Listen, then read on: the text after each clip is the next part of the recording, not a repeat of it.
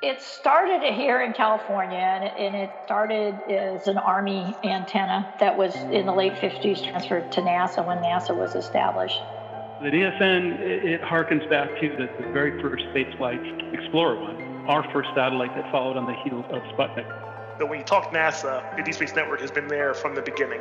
They carry that legacy and that history of NASA with them. We have over fifty missions, either that we're supporting or are committed missions for us to support. That requires a lot of assets. NASA is an agency made up of myriad centers, programs, offices, contracts, all organized around a singular mission of science, discovery, and exploration. The Jet Propulsion Laboratory has a particularly interesting place in the agency. In fact, J P L predates NASA itself. To get us started, here's J P L's Kathleen Harmon. J P L originated back in the nineteen thirties and forties as an offshoot of the California Institute of Technology, which is located in Pasadena. J P L's origins began in the nineteen thirties with the cutting-edge work in rocket propulsion of Caltech professor Theodore von Kármán, the same Kármán after which the indistinct boundary between Earth and space is named. Caltech graduate students moved their work off campus to a dry canyon wash, the Arroyo Seco, which later became the home of J P L. And through those humble beginnings, Caltech did some rocket research, which eventually led to the Army getting interested in the nineteen forties when World War Two came up.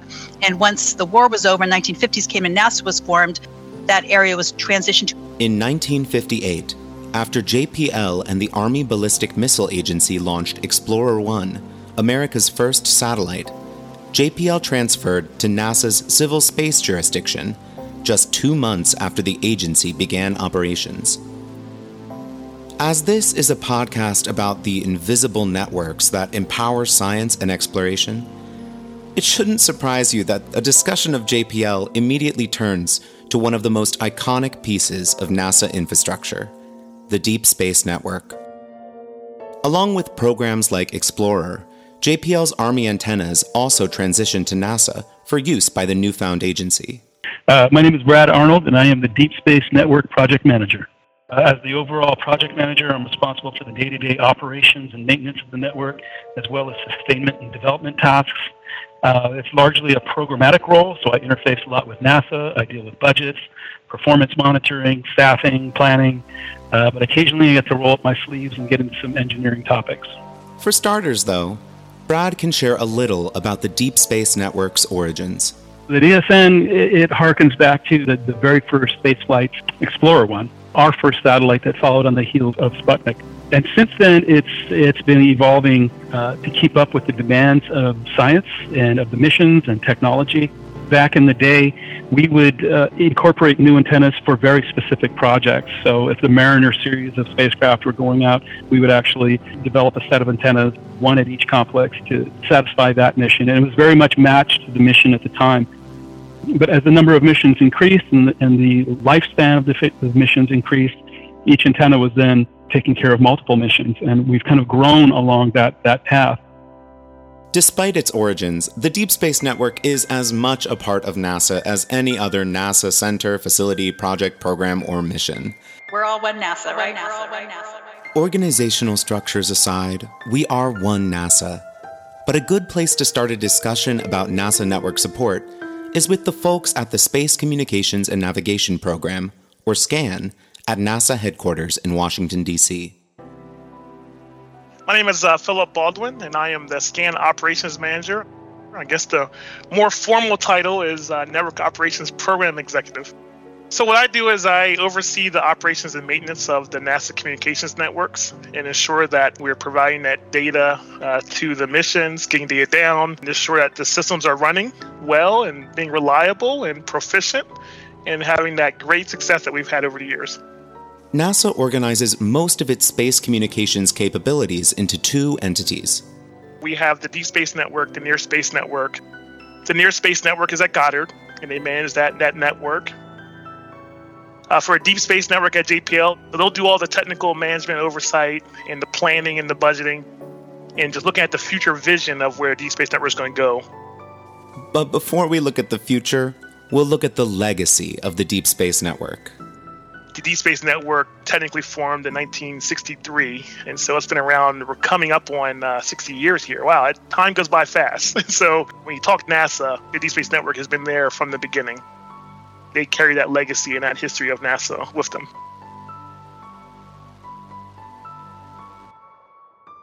NASA's communications networks are the foundation of space exploration. The agency launches missions that capture immense amounts of data, including images, videos, and insights that lead to breakthrough discoveries. Those data are then transferred back to Earth over invisible links to NASA's global network of ground antennas. Here on Earth, scientists and researchers use the data to better understand our planet, the solar system, and the universe. But none of that would be possible without these communications networks. In this first episode of a season about NASA's Deep Space Network, we examine the D S N's evolution as we overview its basic structure and capabilities. I'm Danny Baird. This is The Invisible Network. We choose to go to the moon in this decade.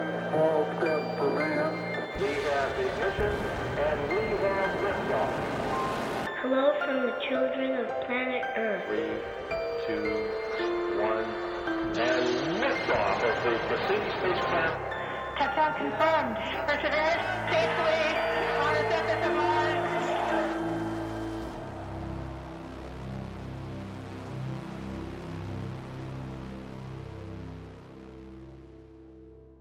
My name is Suzanne Dodd. People call me Susie, and I am the director for the Interplanetary Network Directorate at the Jet Propulsion Laboratory, and uh, part of that directorate, what's, what's uh, underneath it, is the Deep Space Network. The Interplanetary Network Directorate oversees space communications activities at J P L. That includes Deep Space Network operations and a host of technology development and science activities. To clarify the organizational bits again, J P L is uh, NASA's federally funded research and development center. We call it F F R D C. So it's operated by Caltech. So J P L is actually a division of the California Institute of Technology. NASA pays Caltech a fee to operate the Jet Propulsion Laboratory for them. Both the Deep Space Network and the Near Space Network are, are under the uh, Space Communication and Navigation Organization at headquarters. Now that that's out of the way, let's talk about the history of the D S N. The early missions were missions to the moon and to places like Venus and Mercury. The early antennas were on the order of twenty-six meters and sometimes a little bit smaller. And they were meant primarily for distances to close planets. Like, that's what they did a lot in the sixties. We also got involved with the Apollo program. And so we built some antennas for the Apollo program back in the late sixties. And obviously those were manned missions to the moon that we operated. And I think as people got more ambitious with uh, missions like Viking Lander, the first spacecraft to successfully land on Mars, and then Voyager itself, we built bigger antennas. And the the seventy-meter antennas are actually over fifty years old. They were the real workhorses and, and continue to be the real workhorses for deep space missions, anything out Jupiter and beyond. It's hard to put the sizes of those antennas into context. When Suzanne mentions a twenty-six-meter or a seventy-meter antenna, she's referring to the diameter of the antennas. A twenty-six-meter antenna is around eighty-five feet in diameter, about as wide as Rome's Trevi Fountain is tall. A seventy-meter antenna is around two hundred thirty feet in diameter, almost as long as a Boeing seven forty-seven jumbo jet. Suzanne works on those large antennas, as well as the most distant mission they support, Voyager. The Voyager program consists of two robotic probes that launched in nineteen seventy-seven to study the outer planets, Jupiter, Saturn, Uranus, and Neptune. Well, I've been with J P L since nineteen eighty-four. When I went to school at Caltech, and when I first started at uh, J P L, I started on the Voyager project uh, during the Uranus and Neptune encounters. And the Voyager project is still going. They just passed a forty-fourth launch anniversary, And about ten years ago, I was appointed to be the project manager of Voyager, as well as my role as the director for the Interplanetary Network. Voyager and the Deep Space Network are really intertwined. You can't talk about one without talking about the other, because the Voyager spacecraft, they're both in interstellar space. So to give you an example, the distance from the Earth, it's uh, about fourteen billion miles for Voyager one and twelve billion miles for Voyager two. Um, it's the equivalent of five times the distance from Earth to Neptune. And we use the Deep Space Network antennas to talk to Voyager. It's the furthest object that the deep space antennas communicate with. To support the Voyager spacecraft in interstellar space beyond the influence of our sun may seem a complicated task, but the basic architecture of the D S N is relatively easy to understand. There are three locations, which we call complexes, that together can see pretty much the entire sky as the Earth turns. These complexes were strategically selected by J P L after looking at a wide variety of locations worldwide. We have one in Madrid, Spain, one in Canberra, Australia, and one in Goldstone, California. They're geographically separated about one hundred twenty degrees apart. Um, Uh, they're in different countries, and so obviously the, the culture and the people are different, and we all need to work together. Weather is extremely different. One's in a desert, one's in a, a somewhat temperate, uh, rainy area, and uh, in Australia it's kind of in between, but they have things like wildfires down there and kangaroos, and uh, it's, it's a very different environment. Each complex has one very large seventy-meter antenna, and then three thirty-four meter antennas, and that's the diameter of the antenna. The development of the seventy meter antennas themselves is a great example of how the Voyager missions and the Deep Space Network are so intertwined. They started as sixty-four meter antennas, and then they got built out to seventy meter antennas for the Uranus encounter, because Uranus was so much further out than Jupiter and Saturn. So they actually got expanded from sixty-four meters to seventy meters in nineteen eighty-six timeframe. One of my favorite things to ask folks working on the D S N is to explain the scale of these enormous seventy meter antennas. Here's Suzanne's. So a seventy-meter antenna, we have a nice little graphic that shows it sitting inside the Rose Bowl here in Pasadena, and it pretty much fits the whole, you put it in the middle of the field, it pretty much takes up the whole stadium. So seventy meters is very big, and then the thirty-fours are like half that size. But why do we need such enormous antennas? Here's Philip Baldwin again. Because there's large antennas that we have, uh, the largest being a seventy-meter antenna, Uh, we're able to listen to faint signals from very, very far away. And we're talking about very faint signals. We used to use the comparison of, okay, it's like a the power of a light bulb in your refrigerator, right? And of course, now light bulbs are L E Ds, so it's probably all different now. But back in the old days when you had the incandescent light bulb, about one watt, you can imagine transmitting that from millions of miles away and trying to get that signal. The network is designed to track spacecraft that are in deep space. There's lots of different definitions of deep space, but the Deep Space Network antennas can really track anything from about geosynchronous orbit out. Geosynchronous orbit is about twenty-two thousand miles from Earth, where many communications and weather satellites reside. The Deep Space Network is more focused on missions venturing much further afield. The D S N is the conduit of data from distant spacecraft to the mission scientists uh, back here on Earth. And none of the missions would exist without it. So we communicate through radio waves, and those radio waves uh, are focused by antennas on the ground. The seventy-meter antennas are the largest feature of each D S N complex. They're specifically designed to detect weak radio signals from missions at the outer planets and interstellar space. We often say these antennas listen for transmissions, but as I've learned from speaking with a D S N scientist we'll hear more from later this season, the more appropriate term is sees. From a physics standpoint, the waves received by the Deep Space Network are no different from those received by telescopes like Hubble, James Webb, or those on Earth. Radio transmissions, infrared heat, and visible light from the sun are all just different types of electromagnetic radiation. It makes sense then that the D S N needs such large antennas to communicate with distant spacecraft. If you need an enormous optical telescope to take a picture of a distant gas giant, you'd need a similarly large radio antenna to receive a radio signal sent from a spacecraft there. But sometimes, even the D S N's enormous antennas aren't enough. Then, the network employs an innovation called arraying. Spacecraft uh, might need more than a seventy meter. It might need a seventy meter and two thirty-fours. And so all three of those antennas will point at a spacecraft. They'll gather the data and then we'll compile and put that data together into one stream. The arraying is where you take the electronic signals from each of those antennas and combine them together to get a stronger strength signal.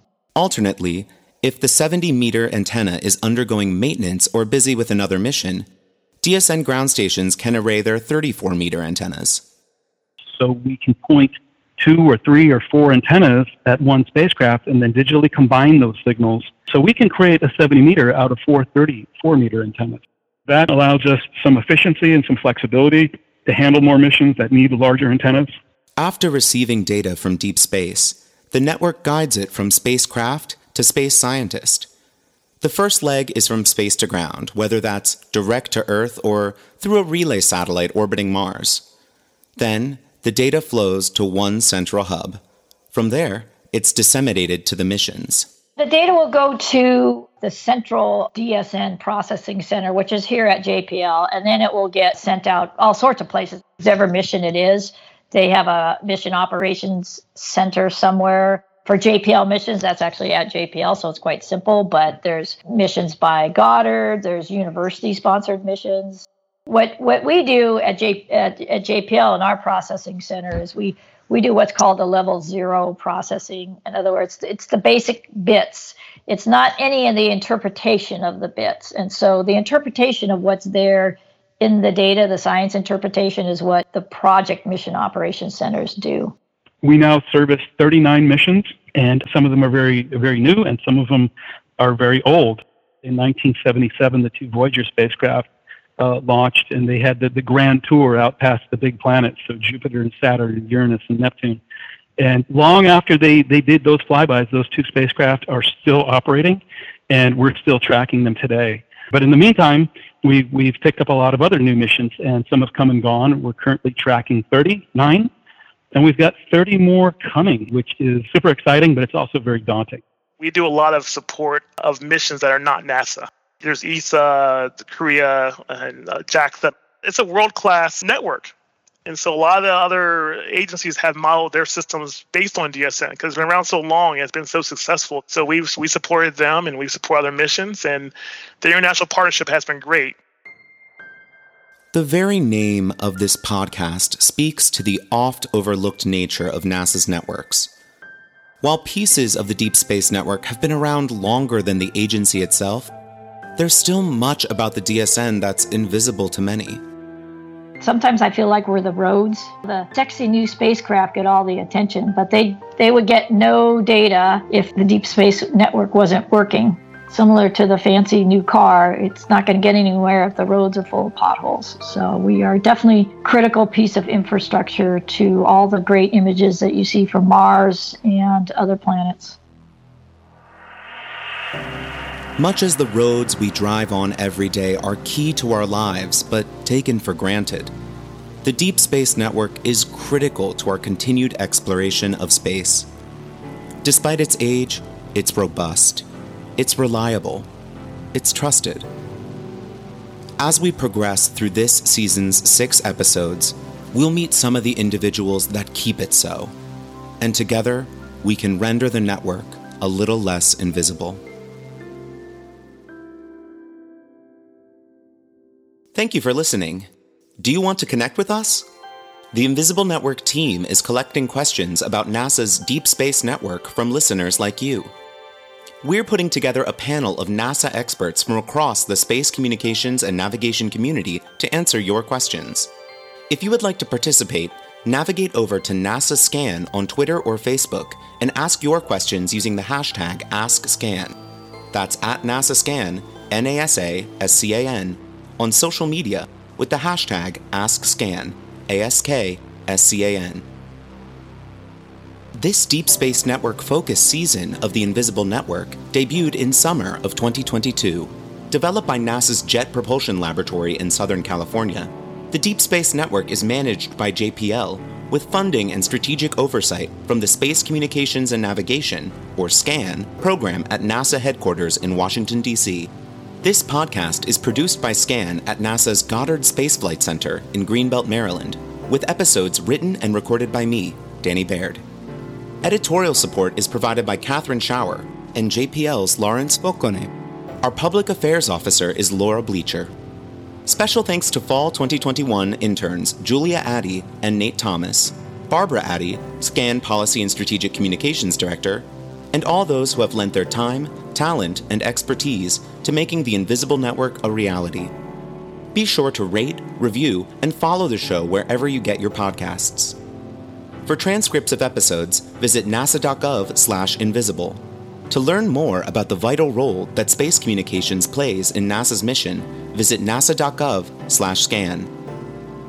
For more NASA podcast offerings, visit nasa.gov slash podcasts. There, you can check out On a Mission, the official podcast of NASA's Jet Propulsion Laboratory.